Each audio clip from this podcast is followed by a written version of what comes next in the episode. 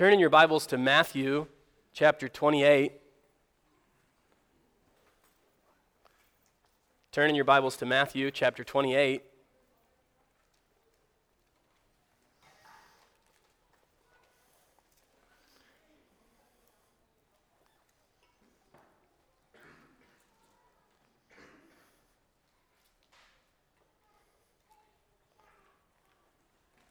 As I said a moment ago, this is the fifth of five membership classes. It's fitting for us to conclude our class the way Jesus concluded his earthly ministry with the call to his disciples to make disciples. This may be a very familiar passage to some. It's good for us to just hear it again and think about it afresh. So I'm going to read Matthew chapter 28, starting in verse 18. Matthew 28, verse 18. And Jesus came and said to them, All authority in heaven and on earth has been given to me. Go therefore and make disciples of all nations, baptizing them in the name of the Father and of the Son and of the Holy Spirit, teaching them to observe all that I have commanded you. And behold, I am with you always to the end of the age. Amen. There's one command there, one imperative in the original language it's make disciples. We do this in at least two ways evangelism, where we share the gospel with someone who doesn't know Jesus and tell them how to become a disciple, and discipleship, where we help those who do know Jesus grow up in Him more faithfully following him. You can probably tell there's at least three ways in the New Testament that we see that happen personal evangelism, where one Christian shares the gospel with one non Christian or a group of non Christians. Global evangelism, where we do that in a different cultural or linguistic context. It's just evangelism in a different place. Global evangelism. And then churches helping other churches to be strengthened I want to look at this Great Commission again, Matthew 28, 18 to 20, in light of the whole Bible.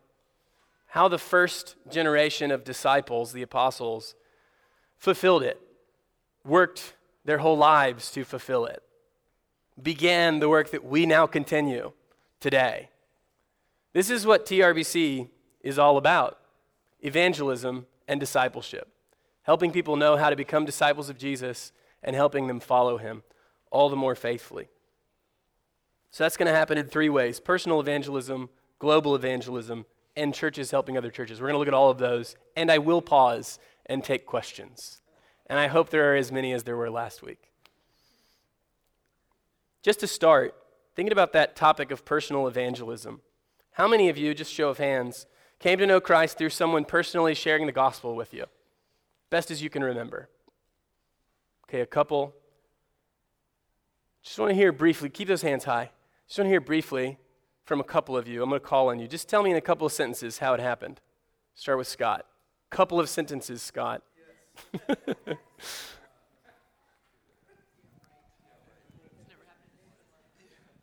Um, I was a I was probably five or six, and I had a friend who just asked me about whether or not I was right with Jesus. And in that moment, I felt conviction of sin because I was didn't think that I knew that, and so he helped me pray to for Jesus to come into my life, mm. and I did. And from there, there was a kind of assurance, I think, by the Holy Spirit, as elemental as that was, and it was because of his faithful hmm. evangelism. Mm. So, praise God, Amen. Somebody had their hand up over here. Yep, Sophie. Um, I ended up, I was 18, and I ended up on a medical mission trip as a non Christian. And um, I had just was a very frustrated non Christian. Mm. Um, had been like trying to pray with no faith and just thought the Lord is either wasn't real or didn't want me, and had someone actually come alongside with me and share with me that the Lord did care and did love me, and um, just stepped out in faith with me and prayed with me. And mm. Yeah. Praise God. Amen. Somebody over here had their hand up. Ryan Powell. Uh, I got in trouble uh, in high school, and I had to go home for a significant amount of time. And as I was cleaning out my locker, a, a youth pastor stopped me and said, Hey, uh, where are you going? And I explained to him the situation. And he said, Before you go home, uh, I just have something I want to share with you real quick. And he pulled out a gospel tract made by the Navigators where there's two mountains, me and God, and only way to God through the cross. Mm, amen. Praise God. And then one more person had their hand up over here, Mark. Mark Kinney.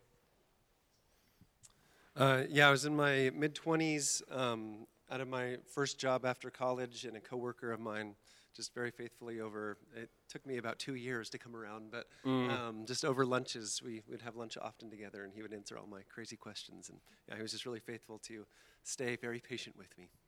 Praise God. So many different testimonies, and we only heard from four people. There were a lot more hands than that, and a lot more of us in the room. So encouraging to hear how people come to know Christ. Did you notice what was in common in all of those stories we heard? Anybody want to venture a guess? Who said it? Blake. Yes, excellent. The gospel. Yeah. Just as Miss Megan's been teaching Phoebe upstairs the four words of the gospel, you heard them in, if you were listening carefully, you heard them all in each of those stories God, man, Christ, response. Right? Ask Phoebe later to tell you what the four words of the gospel are. God, man, Christ, response. God, our holy, righteous creator, has made us with a good plan for our lives. We've sinned chosen to go against God's direction for our life, to be gods of our own.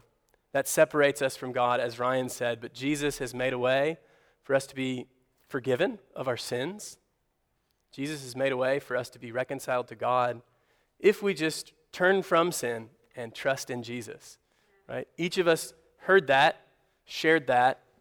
At some point in our life, we believed that for the first time and became a Christian or a disciple, to use the language of Matthew 28. And now each of us, as disciples, ought to make our lives about making more disciples. That's what we want to do at TRBC. So this class is about how we participate in that great commission. I'm going to give you three ways and go through each of them.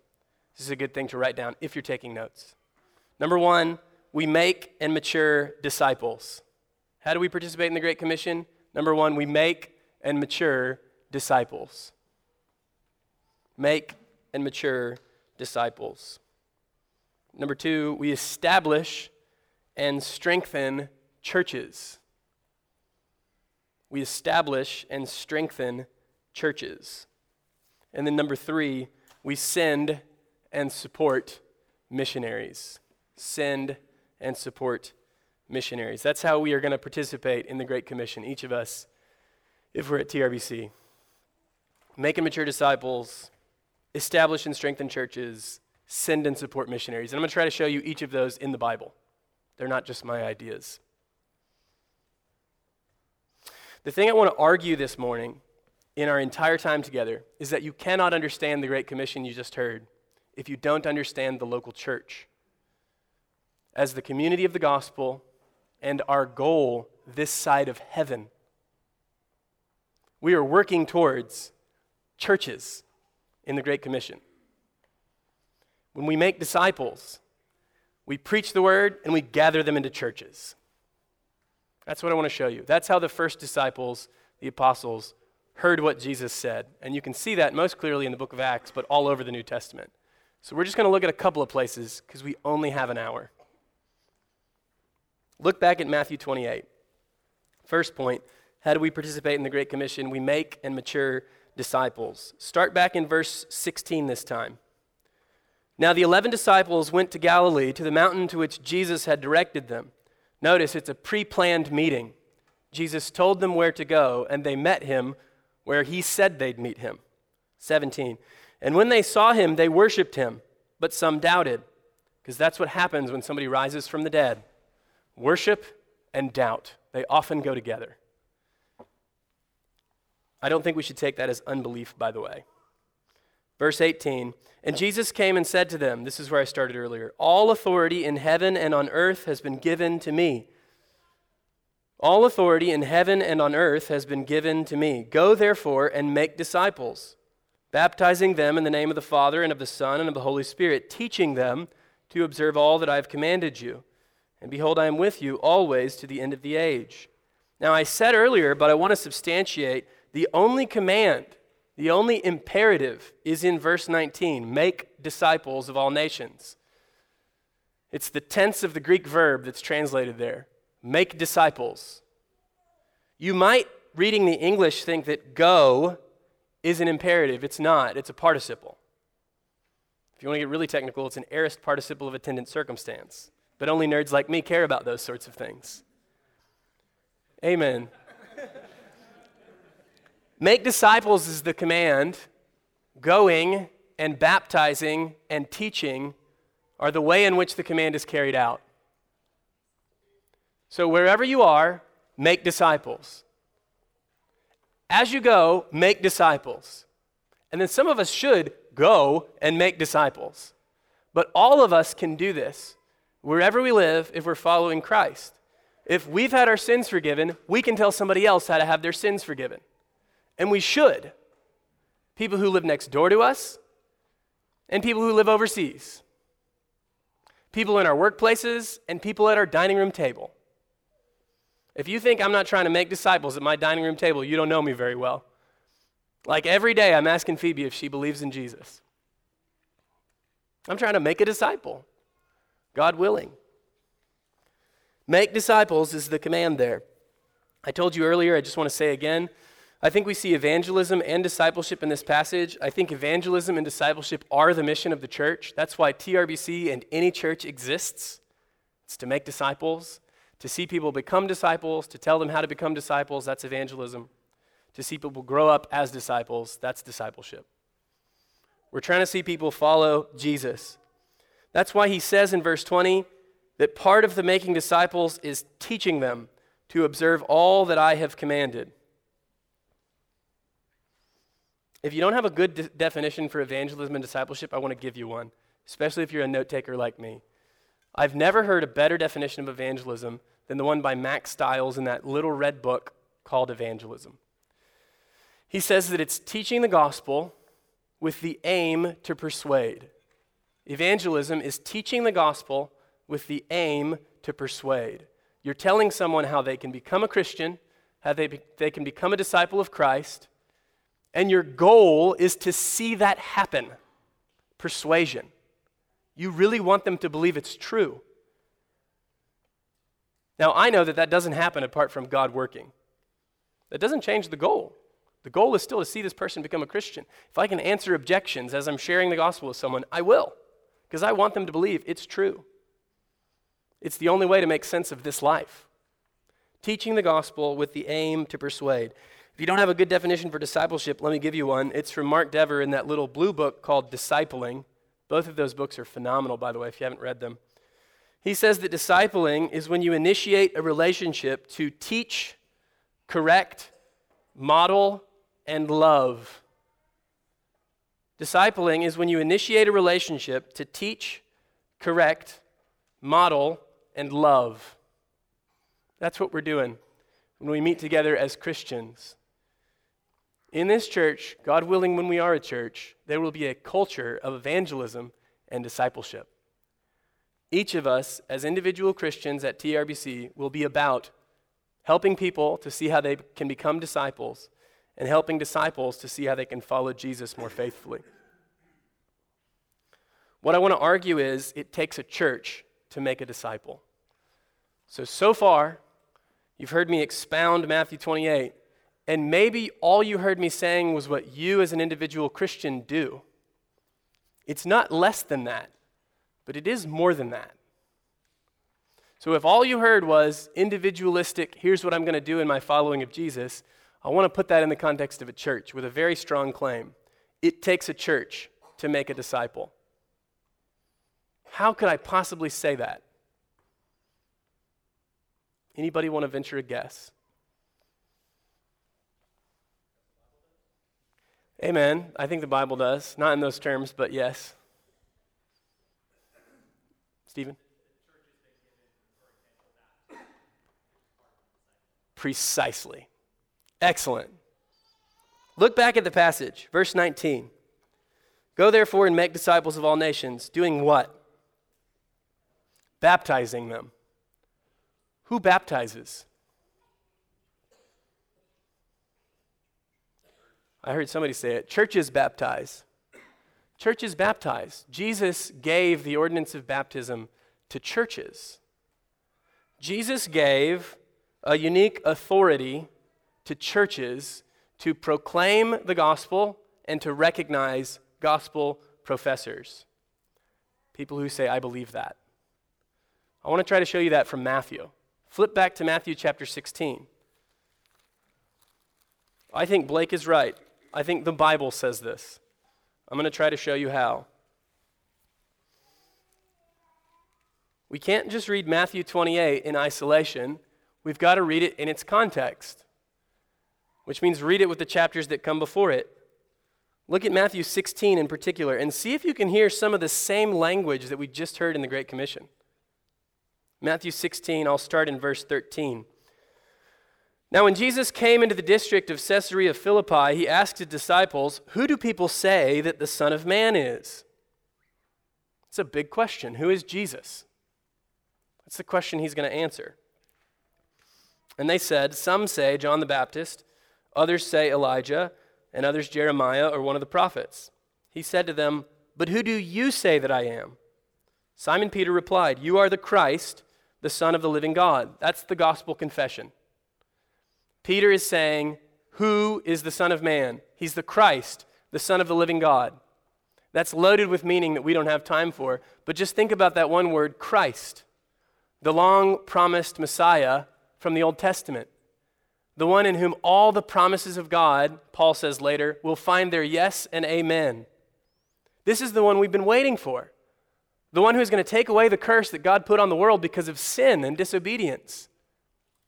Peter is confessing the Christ, the Savior, the Messiah. Verse 17 And Jesus answered him, Blessed are you, Simon Barjona. For flesh and blood has not revealed this to you, but my Father who is in heaven. And I tell you, you are Peter, and on this rock I will build my church, and the gates of hell shall not prevail against it. I will give you, listen to this, the keys of the kingdom. And whatever you bind on earth shall be bound in heaven, and whatever you loose on earth shall be loosed in heaven. He tells you what the keys do right after he tells you that he gave them to Peter and the church. They bind and they loose. They bind and they loose. Keep that language in your head. The keys of the kingdom are the unique authority of the church. There's a lot of debate if you read the commentaries about who the rock is. Is it Peter? Is it Christ? Is it the confession of Christ? I don't intend to settle that, though I do have my opinions. The point I want you to see is what happens in this passage is the gospel is proclaimed rightly. You are the Christ, the Son of the living God, the one who can save us and there's someone who's professing that gospel, who's identified as a gospel professor. It's the gospel and the people of the gospel. What does that sound like? Sounds like a church to me. If you're not convinced yet, keep going. Matthew 18. Matthew 18. Remember that binding and loosing language. Matthew 18, starting in verse 15. If your brother sins against you, go and tell him his fault between you and him alone. If he listens to you, you have gained your brother. But if he does not listen, take one or two others along with you, that every charge may be established by the evidence of two or three witnesses. If he refuses to listen to them, tell it to Peter? No. The apostles? Not exactly. The elders? Not exactly. Verse 17 if he refuses to listen to them, tell it to the church. But listen to this. And if he refuses to listen even to the church, let him be to you as a Gentile and a tax collector. Truly I say to you, that's plural, truly I say to y'all, whatever y'all bind on earth shall be bound in heaven, and whatever y'all loose on earth shall be loosed in heaven. It's the same language, the binding and loosing. Matthew knows what he's doing when in two chapters he pulls back, he, he pulls on the thread that he just sewed, that binding and loosing language. Now listen to this, verse 19. Again, I say to you, If two of you agree on earth about anything they ask, it will be done for them by my Father in heaven. For wherever two or three are gathered in my name, there I am among them. It's not a verse about you and your friends at Starbucks. It's a verse about the church. That's the context. The church is the one who has the unique authority to bind and loose. Binding and loosing is drawing on Deuteronomy, just language of assessing evidence and rendering a verdict. That's all it is. What's interesting if you read 16 and 18 together, the two chapters, where the same language comes up, is the same thing is going on. The gospel is being proclaimed, and people are believing it and being identified. That's what churches do. Churches have a unique authority as those who are gathered in the name of Christ to proclaim the gospel and to identify gospel professors. Jesus says that when we're gathered in his name, he's there among us. Did you see that? Verse 20 of chapter 18. Flip back to the Great Commission, Matthew 28. Wherever two or three are gathered in Jesus' name, he's there among them. There's a unique presence of Christ with the people of Christ. Look at verse 20 again, the end of it, the last sentence there in Matthew 28. And behold, I am with you always to the end of the age. There's a unique presence of Christ with the people of Christ. Wherever two or three are gathered, there I am with you. And behold, I am with you always to the end of the age. You see, Matthew wants us to read these chapters together. You see it? I saw some nodding. See some more nodding. The church, with the word of Christ, has a unique authority to identify followers of Christ, Christians, disciples. How do they do it? Well, proclaim the word, observe who believes it, baptize them, and teach them everything Jesus commanded. And we didn't look at Matthew 22. We could have. It'd be edifying to look at this afternoon. There's another ordinance he gives the Lord's Supper. That the people who are baptized, believers, in the word that they've heard, also take of the Lord's flesh and blood together in symbolic fashion. So, these ordinances, baptism and the Lord's Supper, which belong to the church, identify people who believe the gospel. That's why you can't make a disciple if you don't have a church. So, I'm sure you've heard me say we should go out and evangelize and disciple individually. What I also want you to hear me say is we should do that in the context of a church, this church, Trinity River Baptist Church, post April, Lord willing. Let me give you three quick ways the church can come alongside you in your evangelizing and discipling. Three quick ways the church can come alongside you as you make and mature disciples. First, consider the church as a witness, a witness to the gospel, in light of everything we've been seeing from Matthew's gospel. You can trust every single week, if you bring a non Christian friend here, they will hear the gospel. It'll be in our sermons when we preach. Ben and I will take a moment specifically to address non Christians. We're going to have to think about how we do that, because in Northern Virginia, you can just say, if you're here and you're not a Christian. My understanding from being here in Fort Worth for a month is that everybody here thinks they're a Christian. And sadly, some of them are not. But you can trust that if you bring a friend here who doesn't know Jesus, even a friend who thinks they do, and you're concerned they don't, they'll hear the gospel. Not just in the sermons, in the songs. Now, have you thought about the songs we're singing? Jesus, keep me near the cross.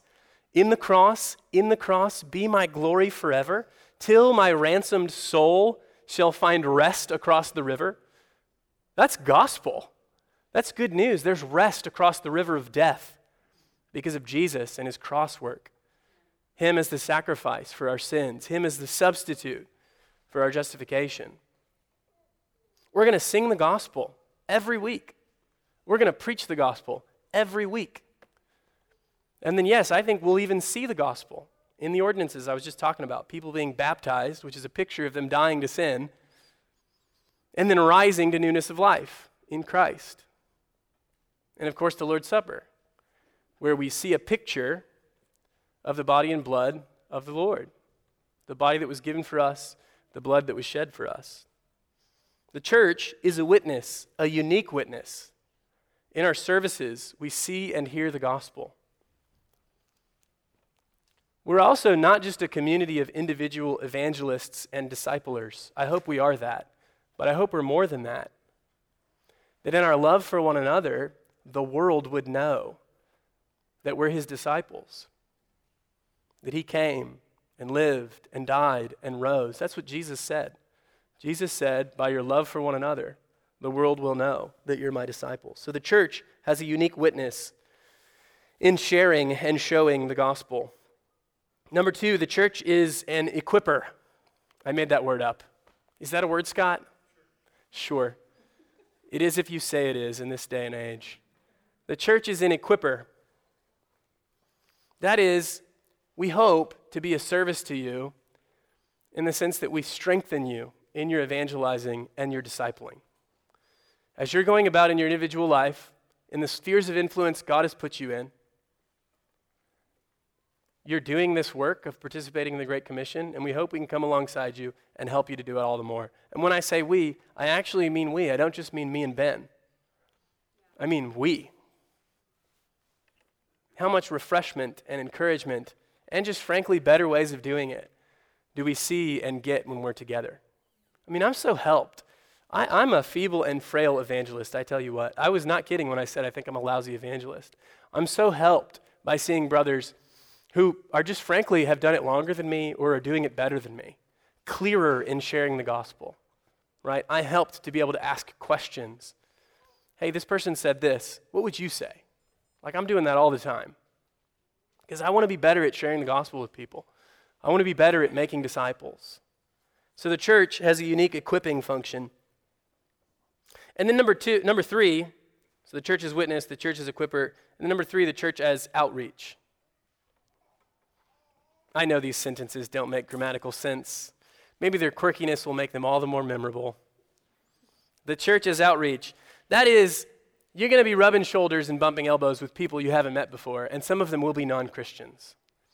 Not just in this service, but in other settings, right? So there's lots of ways Ben and I have dreamed and schemed and planned about things we'd love for TRBC to be and do. Some things like a vacation Bible school, where we can not only share the gospel with kids as they come, but with parents. I mean, I don't know if you've asked, but there are people who have come to know the Lord Jesus because they were the parent of a kid who was in VBS. That is a unique strategic opportunity right there. I was uh, studying in, in prep for this message and was reading that Mack Stiles evangelism book that I told you about earlier, the little red book. And he talks about in the book, he's at a, a, conference at a church and he's sharing about how to have a culture of evangelism, a lot of the things we've been talking about this morning. And someone raises their hand and asks, Have you noticed how many Vietnamese have moved into our neighborhood? What's our plan? What's the church going to do to reach out to them? That's how the question was put to him. What do you think he said? Don't give him the right answer yet, Preston. No, he's exactly right. You're the plan. The program is the people. It's not as though we need to host an event where we have Vietnamese food and invite everyone to come so that we can evangelize and disciple. Some of us are going to give our lives to the Great Commission by moving into that neighborhood, either buying or renting a house, being a good neighbor, having friendships with non Christians, of a certain type or flavor or persuasion, of a different culture or language or people group. And we're going to share the gospel with them. And they're going to come to TRBC. And they're going to hear the gospel and see the gospel and know how to become disciples. And maybe, just maybe, by God's grace, some will. That's the plan. That's the program. It's the people. All right, so number one, make and mature disciples. Number two, establish and strengthen churches. Flip to the book of Acts, go to chapter 11. chapter 11. I said a moment ago, there's a couple of places we could look at, several in Acts in particular. We're just going to look at three quickly as good examples of what we see.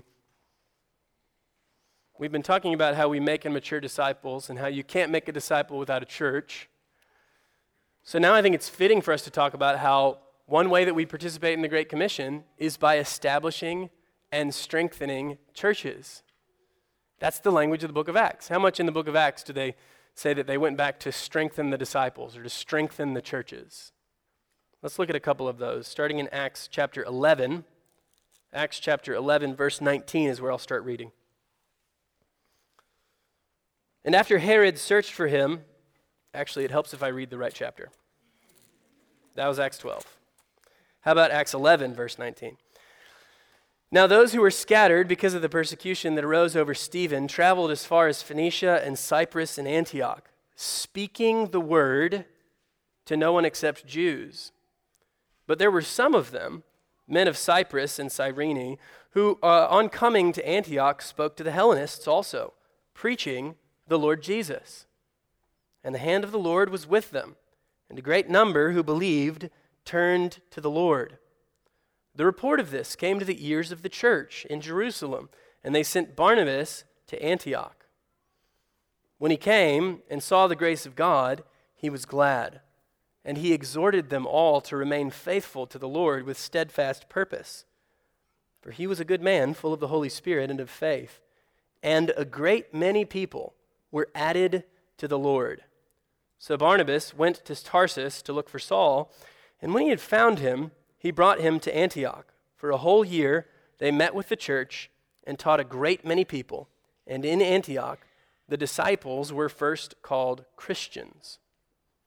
Do you think that passage describes how the first century church participated in the Great Commission? Because I do. Did you see all of the things that we've been talking about in that passage? as an example of how the apostles understood Jesus to have commanded them to live? I do. I tried to emphasize them as I was reading. They're speaking the word, they're preaching the Lord Jesus. Some of them believe and turn to the Lord. I'm just reading phrases in the passage here. And a great many people were added to the Lord. The report comes to the church, who's the one who sent these people to do this work. Let's see if we can find it a couple more times. Look at Acts chapter 13. I'm just going to read the first five verses. Acts chapter 13.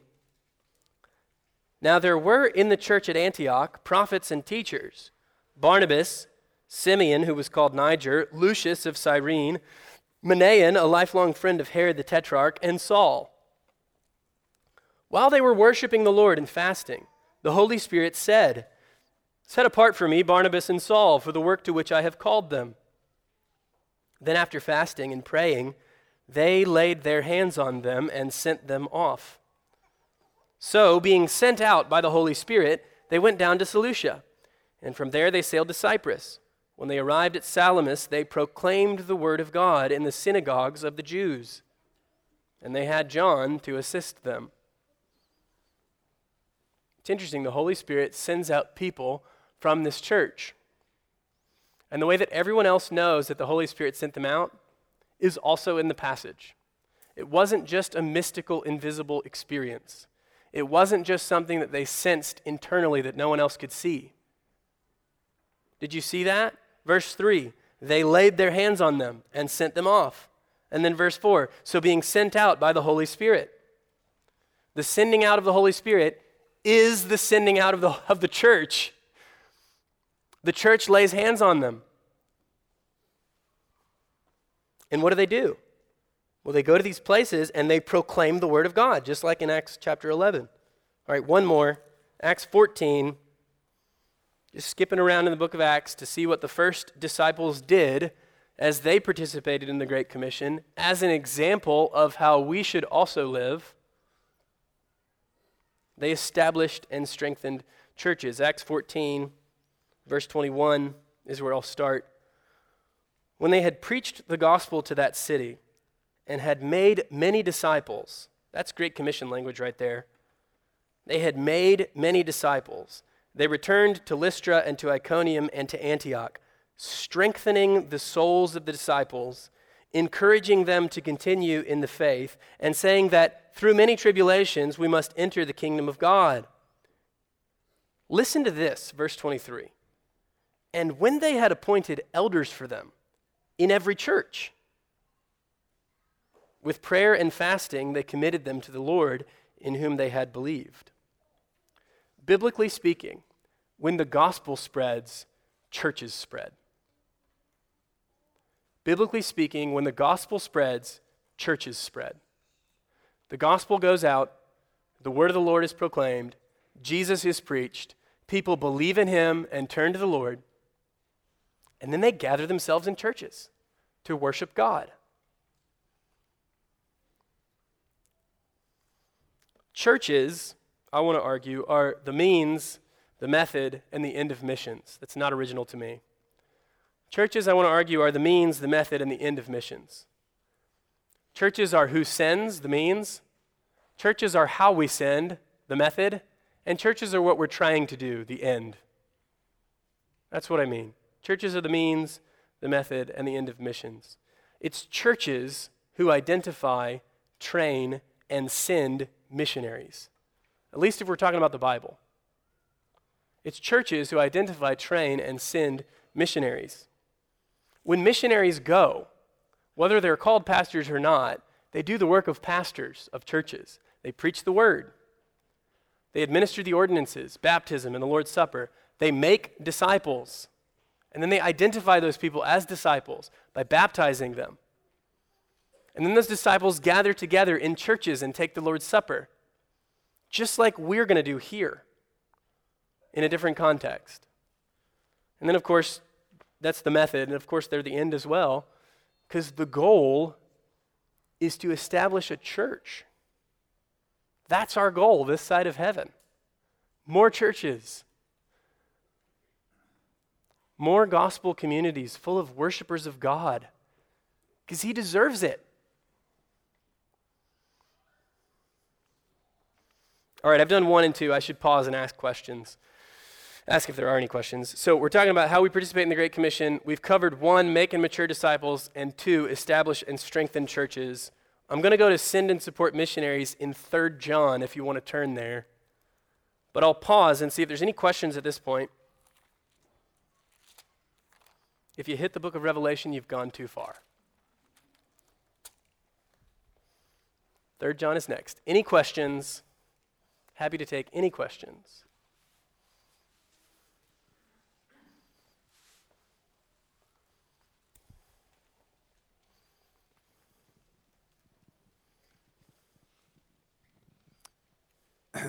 there we go. That's on. Um, is there any relation to this in terms of what the church is supposed to do, in terms of the church's mission to maybe cultures or the ways in which the church is to affect certain places? So, obviously, making disciples is kind of a large encompassing category, but I don't know if you could maybe talk about maybe the distinction between some of those things. Yep. Where's, I think you understand the question. So, Yep. yeah. Great question. Scott's asking, what's the mission of the church, and is it to transform culture? And my answer is no, it's not to transform culture. Um, I try to take my cues from the Bible. I'm sure everyone in this conversation does want to do that. Um, part of the reason we've started with Jesus' final words, and part of the reason I pointed out that it was a planned meeting, is because I think this is programmatic for our mission as a church. I think this sets the terms for what we're supposed to be and do make disciples. That's the tip of the spear, we could say. It's the center of the bullseye. Anything else that we do, that we could do, that's good in the world, should be centered around that. Right? So the primary emphasis is on making disciples. That doesn't mean we're going to do things that aren't evangelism and discipleship. There will be things that we do that are not evangelism and discipleship in the sense that I'm using them today. But those things always follow in the train of evangelism and discipleship. Because that's what we think we're supposed to be doing. We think we're supposed to be making disciples of Jesus. That's what he told us to do. There are churches who will say uh, that they want to be about transforming culture, redeeming the culture, engaging the culture. Uh, this is common language today. I trust that many of those people are well meaning Christian brothers and sisters. I don't think they're ill intended. Um, I hope that those things don't distract from what I think Jesus thinks is the main thing, which is making disciples, baptizing them, and teaching them. Calling Christians into churches to worship God. Uh, one, one pastor has said, I think this is very well put, that Christians care about all suffering especially eternal suffering. There's only one way to get eternal suffering to end or be escaped it's by believing in the Lord Jesus, it's trusting in his blood.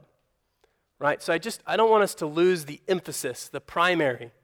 That's not to the exclusion of all the other good things we could do. It's not, I promise. But if we lose the the priority of preaching and teaching and making disciples, I think we've lost the biblical emphasis.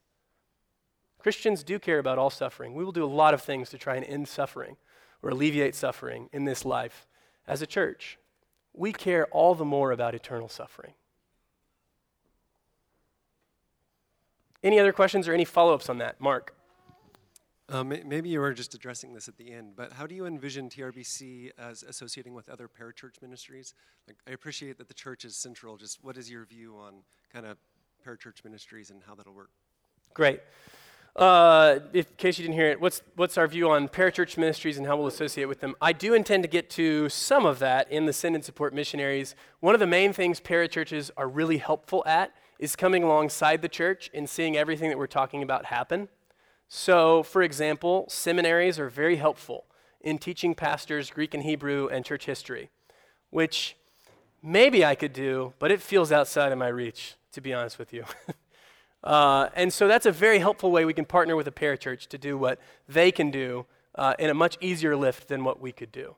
Uh, another example would be missionaries uh, or sending agencies, right? So uh, the International Mission Board or the North American Mission Board of the Southern Baptist Convention are very helpful parachurch agencies that come alongside the church to help us with all the logistical challenges of sending a missionary. We think churches identify, train, and send missionaries, and parachurches can be very helpful with all of the legal details, all of the financial details, all of the uh, even cultural details sometimes.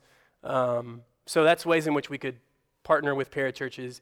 Parachurches are a wonderful blessing of God insofar as they don't try to replace the church? Good question, Mark. Zach. You'd use the example of a, like a TRBC couple moving intentionally into a Vietnamese neighborhood, uh, you know, sharing the gospel through relationships and and that kind of thing. How, how and then you know inviting them to TRBC. How how might TRBC, you know, with it if you have a new believer out of a different culture, work to have that believer learn how to worship in their own cultural forms, not step out of their culture, not leave their culture, worship Jesus, go to church in their own culture, that kind of thing, without making them TRBC, Western kind of yep. thing. It's a great question. Uh, the question is about how culture overlays with worship. It's a huge, important, complicated question. I'll try to sketch a very brief like movement towards an answer, but it's going to be insufficient. Um, two things. Number one, I think the regulative principle is very helpful. We need to do what God commands, and we need to not do anything God has commanded us not to do, and not try to invent ways of worshiping God. He's been plain and clear. He hasn't hidden himself from us. He's told us how he wants us to worship him. We should do those things. In that principle, there's a very old historic distinction between elements and forms the things that God has told us to do are elements. Every church has got to do them, or they're not faithful. The way that those elements are expressed are going to be different in different cultures. Those are forms, right? So let me give you an example. You're all sitting on individual chairs, not pews. That's, an, that's a form, right? The element is preaching the word. That has to happen. So it makes sense for there to be chairs. In our case, it makes sense for there to be chairs that move because this is not our space. We could have pews and we wouldn't be any less faithful because of it, right? That's just an example uh, to show you elements and forms. The way that the Bible transcends culture is that it prescribes elements and not forms. The second thing I'd say, and I think we should be sensitive to this conversation, um, is that the principle is that your culture doesn't help you or hinder you in Christ, so it shouldn't help you or hinder you in the church. That's the principle. Very simple principle to understand and state, very hard to apply. That's the complicated nature of this conversation, right? So, should we be aware of cultural forms which serve as barriers to the gospel and not helps to it? Yes, of course we should. I'd be open to hearing from any of you if you think there are some of those, even here or in churches that we plant in the future. Um, but the principle stays the same. Your culture does not help you or hinder you in Christ. So it should not help you or hinder you in the church, right? Every culture should have the gospel preached to it and should believe the gospel. And no culture helps or hinders in access to the gospel. It shouldn't. So it shouldn't in the church either, right? Longer conversation, I'm sure. But there's my brief kind of principled answer. Jonathan? Um, I, don't want this to come off the wrong way because I totally believe in the church, and, and the way I would say it is you can't be a disciple if you're not in the church. But so just to push back slightly, so the church baptizes and, and makes disciples. Mm-hmm. Absolutely, yes. But how would you talk about Philip and the Ethiopian eunuch, for instance, or the fact that the baptism we see in the Bible is John, people coming to John the Baptist and being Great. baptized? Good. And obviously, that's before Jesus established the church. I understand that. But with Philip, it wasn't. And then, again, all, all disciples of Jesus should join the church, should be members of the church. But, you know, I, this is perhaps a, a silly, picky question, but if someone were isolated and were getting one on one discipleship and studying the Bible and studying the Word and so forth, you wouldn't say, oh, you're not a disciple because you're not a member of a church. Or, you know, how would, how would you talk about that? Great. I'm so thankful for how you're listening, brother. I appreciate it. Um, uh, yeah, I set myself up for that one on purpose. So when I said you can't make a disciple without the church, of course, the quick reply is, what about Philip and the Ethiopian eunuch? My answer is, when we talk about missions, gospel precedes church. Whenever Philip goes to the, we're just going to use that as an example for this conversation, right? You could apply it to other situations like today. Whenever Philip goes with the gospel to the Ethiopian eunuch, and the Ethiopian eunuch believes, the gospel came before the church. What do you do with the Ethiopian eunuch once he believes? Well, what Philip did is baptize him, which is something only the church can do. So now there should be a church in that context of that believer and the missionary.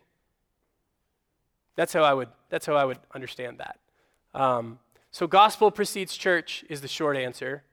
Of course, it's necessary that we send one person, especially in the case of a, a people group who's never been reached at all, never heard the gospel. You're sending one or two Christians to that culture to try and plant a church, right? So, everything I just said still holds. The only sort of edge case is there's no church there, but you're going with the gospel to plant a church.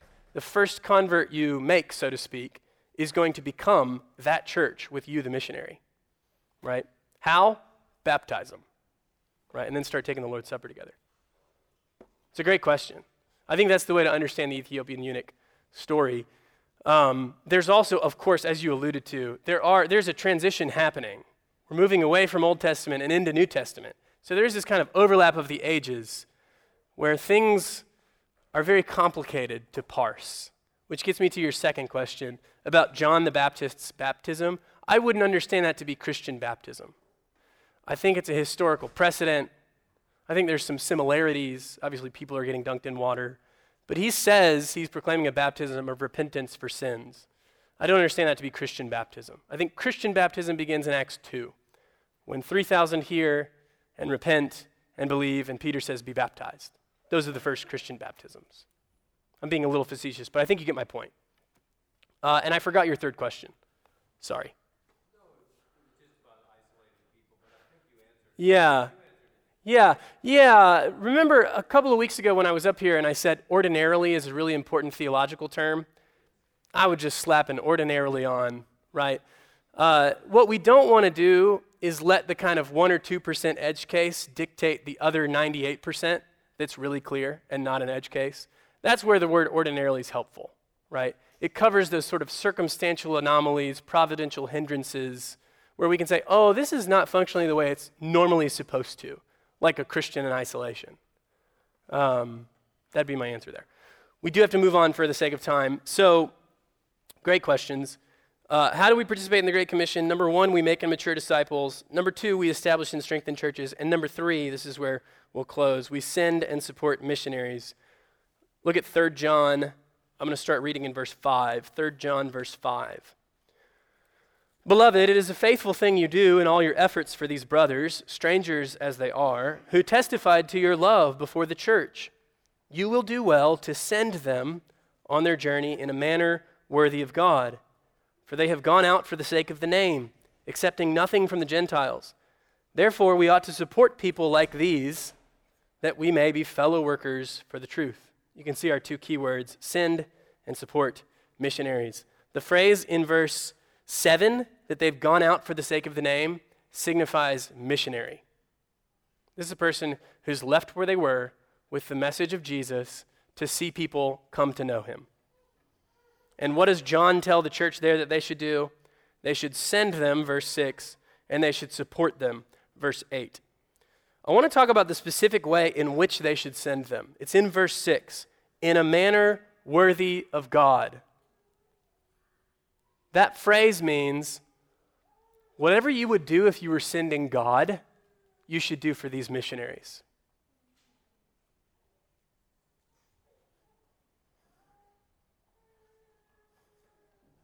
That's pretty striking. If we thought we were sending God, or maybe God's ambassador, it would change the way we send them. Couple of ways we could do this. We could send people such that they need nothing, such that they have all they need, that they could testify by God's grace, He's given me all that I need. He's supplied all that I need through the church. One of the things that means for TRBC is that we're going to support fewer missionaries for the glory of God. I'm not the first person to say that. We're going to support fewer missionaries for the glory of God. Why? Because then we can support them with all the more money, with all the more relationship, with all the more trust and accountability and time and attention we can focus our efforts as a church on a few so that we might send them in a manner worthy of God. I don't know if you've talked to missionaries. We have some in our midst. Be a good conversation to have over lunch today or later this week. Ask them about raising support, and you'll learn a lot. I mean, missionaries spend a lot of time and energy and focus, a lot of the time, on raising support. What if they didn't have to do that? They could spend all the more time and energy and focus on making disciples. What if they didn't have to come home for three months of furlough every year off the field? Like, what if we could support them in such a way that they didn't have to do that to come back for support raising trips? I realize there are good reasons to come back. I understand. I think you get my point. We want to send and support missionaries in a manner worthy of God. And notice what the text says in verse 8 that when we support people like these, we become fellow workers for the truth. There's a sense in which our supporting them, of course, financially, but also relationally, with time and energy and focus and training, we become fellow workers in the truth. The good gospel work that they're doing, we're partners with in some sense in some important sense. Though we ourselves haven't gone, we've sent, and that makes us fellow workers for the truth. That's why we want to send and support missionaries. You may know, but John and Jess McGlott are already in our midst. They've worked in East Asia for a time and are back for this season in God's providence. They're with us. We would love, Ben and I would love to send them back to East Asia with all of our support in this kind of a way. It's going to be so sad when that happens. When we have to say goodbye for the gospel. But it's such a good thing that we can do for Christ because he's worthy. Wouldn't it be a joy if God raised up missionaries in our midst? One practical way that we'll do this at TRBC is through the Southern Baptist Convention. This is an SBC church, or it will be one. Um, thing, I mentioned this in response to Mark's question earlier, but things like the SBC are very helpful, especially in the context of missions. Missionaries and seminaries are really particularly helped by parachurch organizations like the SBC. There's something about Southern Baptists, and I became a Southern Baptist by choice as an adult. There's something about Southern Baptists that they've just figured out this mystery of pooling money in a way that no one else has ever figured out before. I look at it and I just marvel. It's amazing. Because you have 47,000 churches, churches that are very different than us, some of them, who are still pooling all this money in the cooperative program so that we can give 6% of our revenue, just a couple thousand dollars, and then somebody like the McGlots can be supported a full time salary for three years. That's how the IMB works. That's amazing. I mean, that's a, that's a gift of God, it's the blessing of God. Uh, our partnership with the SBC, us being in friendly cooperation with them, lets each of our seminary students, of which there are many by God's grace, go to Southwestern for 50% off credit. I've done it. It's the difference of $60,000 or $30,000 for a four year degree. That's a massive difference. I take that as the blessing of God. Praise God that we can partner with the SBC for those sorts of things. So we want to send and support missionaries in a manner worthy of God that we might become fellow workers in the truth. That's how I think we're going to participate in the Great Commission make and mature disciples, establish and strengthen churches, send and support missionaries. Let me pause there before I pray and see if there's any other questions you have at this point. Stephen has one in the back. How will the uh, church go about deciding who the who we all support uh, as a church collectively? So, Great. Uh, is that a decision that will be made by the elders? Will it be voted on? Yeah, great, great question. So every year, um, right now, I'll propose a budget, uh, probably in June, and then you'll have uh, a lot of time, two months before the next members' meeting when we would vote on it, um, to ask questions, to make comments on those sorts of things. That budget would include who we send. So that's one way that the whole congregation is involved in how this church spends its money. Uh, how that happens more upstream is probably going to be conversations with elders, right? So if you're sitting here and you're listening to this talk and you're just salivating at the glory of God in missions, you should have a conversation with me or Ben or both of us about that. You should tell us that you want to be sent out and supported by this church as a missionary. That's how those sorts of conversations start. Um, and then, yeah, we would, we would get to know folks. It's, it's wonderful, again, in God's providence. The McGlots are here. You should get to know them. Uh, whenever they're here, if we're able to send them out in the future, when they visit again, you should spend time with them, have them over at your house, host them in your home. We would do that with anybody. They just happen to be sitting right here so I can pick on them. But that's a way that the whole church can get involved, is through relationships, time, energy, trust, prayer, right? Um, it's not just going to be the money, though that is one important factor as well. Does that help answer your question? It does. Can I ask a question? Sure, yeah. do we have any plans to sort of support or partner with a, uh, a group on any college campuses nearby uh, for missions work? That's a great question. There aren't plans right now. That's something I'd be very eager to see us do at some point soon. Uh, part of that is just praying and discerning how the Lord would use us. Uh, we discern that through relationships we have. So if you have ideas like that, or you know of people who you want Ben and I to talk to, yeah, please do that. That would be helpful. Um, yeah, campus ministry has a really uh, sweet spot in my heart, you know. So I'd love for us to be able to do that. Um, we just don't have any plans right now. Any other questions? Couple more. So this question goes back to an earlier part of the presentation, but um, I was curious to hear about, um, in the process of sharing the gospel with the goal of persuasion. Um, where do you see apologetics fitting in there? Great. Um, this is a big question that I love very much, so maybe we can talk more after this. But my brief answer is um, apologetics serves evangelism. If it doesn't do that, it's not a kind of apologetics I want to engage in. So maybe some of us have a bad taste in our mouth when we hear that phrase. Apologetics is just the word we've used to talk about the discipline of defending the faith, right? Now, maybe in your experience, apologetics means talking about how many angels can dance on the head of a pin. That's not the kind of apologetics I'm interested in. The kind of apologetics I'm interested in helps to answer objections to Christianity so as to remove them from the conversation and get back to the gospel, right? When I'm talking to somebody who's not a Christian, I have one aim. I want you to know how you can become a Christian. There's only one way you can have your sins forgiven it's by trusting in the blood of Jesus, right? My apologetics only comes in after that, in service of it. So I'm just trying to show how it's reasonable to believe the things that we believe. It's not ridiculous or silly or irrational. That's it. Good question. Uh, for CP, do we have like a target that we're hoping to give? Is it, I don't know how that works typically in terms Towards of. missions? Towards missions, in terms of giving to the CP. Yeah, great question. I should have said that. Thank you, Scott. Our hope is to be able to give 10% of our budget to missions because we believe the things I've just said. Um, it's going to be one of our main focuses in terms of our time, attention, and dollars. We're a church plant.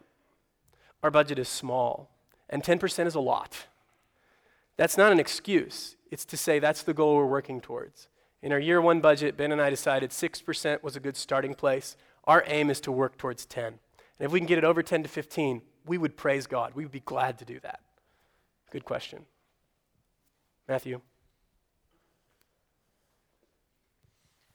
Um, and when we're reading through Acts, we see them lay hands and the church send out uh, whose Spirit called them. And so, I guess uh, at TRBC, do we have a plan or the desire to look and see people who we think are gifted in evangelism or maybe gifted in teaching and would love to see go to the nations or go to seminary and support them to, to maybe quit their jobs and do that? Yes, very much so. Great question. I will say one thing Matthew's question, I think, assumes that the rest of us should notice if we didn't. Um, I don't assume that you're going to be a really effective evangelist if I move you across the world, unless you're already a really effective evangelist here. So if you feel that burning in your bosom, that salivating I was talking about earlier, focus on how you can participate in the Great Commission right here where you are. That's why I gave the example from Mack Stiles about the Vietnamese community, right? You can notice those things right now in your neighborhood. Great question. Anything else? Two more, and then we'll have to close. Blake? Any plans on supporting Annie Armstrong or Lottie Moon specifically? Any plans on- I didn't hear it. Doing Annie Armstrong offering or Lottie Moon offering on top of the budgetary giving as well. Not opposed to it in principle. We've not discussed it, and we need to. Thanks for the question. Do you encourage uh, members of TRBC to support uh, missionaries on an individual basis or primarily through the local church? I would love to see that happen. I think that sort of giving towards missions happens over and above your giving towards your local church. So I think as long as we understand the relationship of those two things, I'm so happy for that to happen. Uh, not, not many of us, maybe, not all of us certainly, have the kind of income that we can do that sort of thing. For those of us who do, we should pray and seek God and see how we might be an answer to prayers to send missionaries, right? Over and above giving is one amazing way that we can do that. I think that's wonderful to do. I'm seeing no other questions, so I'm going to pray. And then we're going to sing our final song, which is There is a Happy Land on page 22 of your songbook. Let me pray.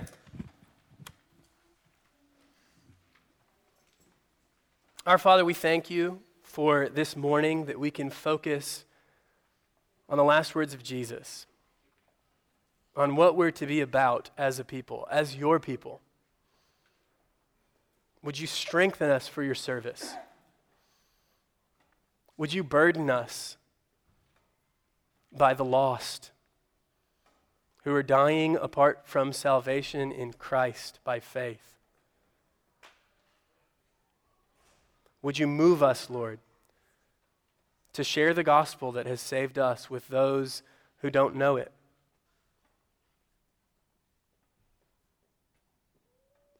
We know, Lord, that if you don't raise the house, we labor in vain. And so we pray that we would be about planting and watering and that you would give growth. We ask it in Jesus' name. Amen.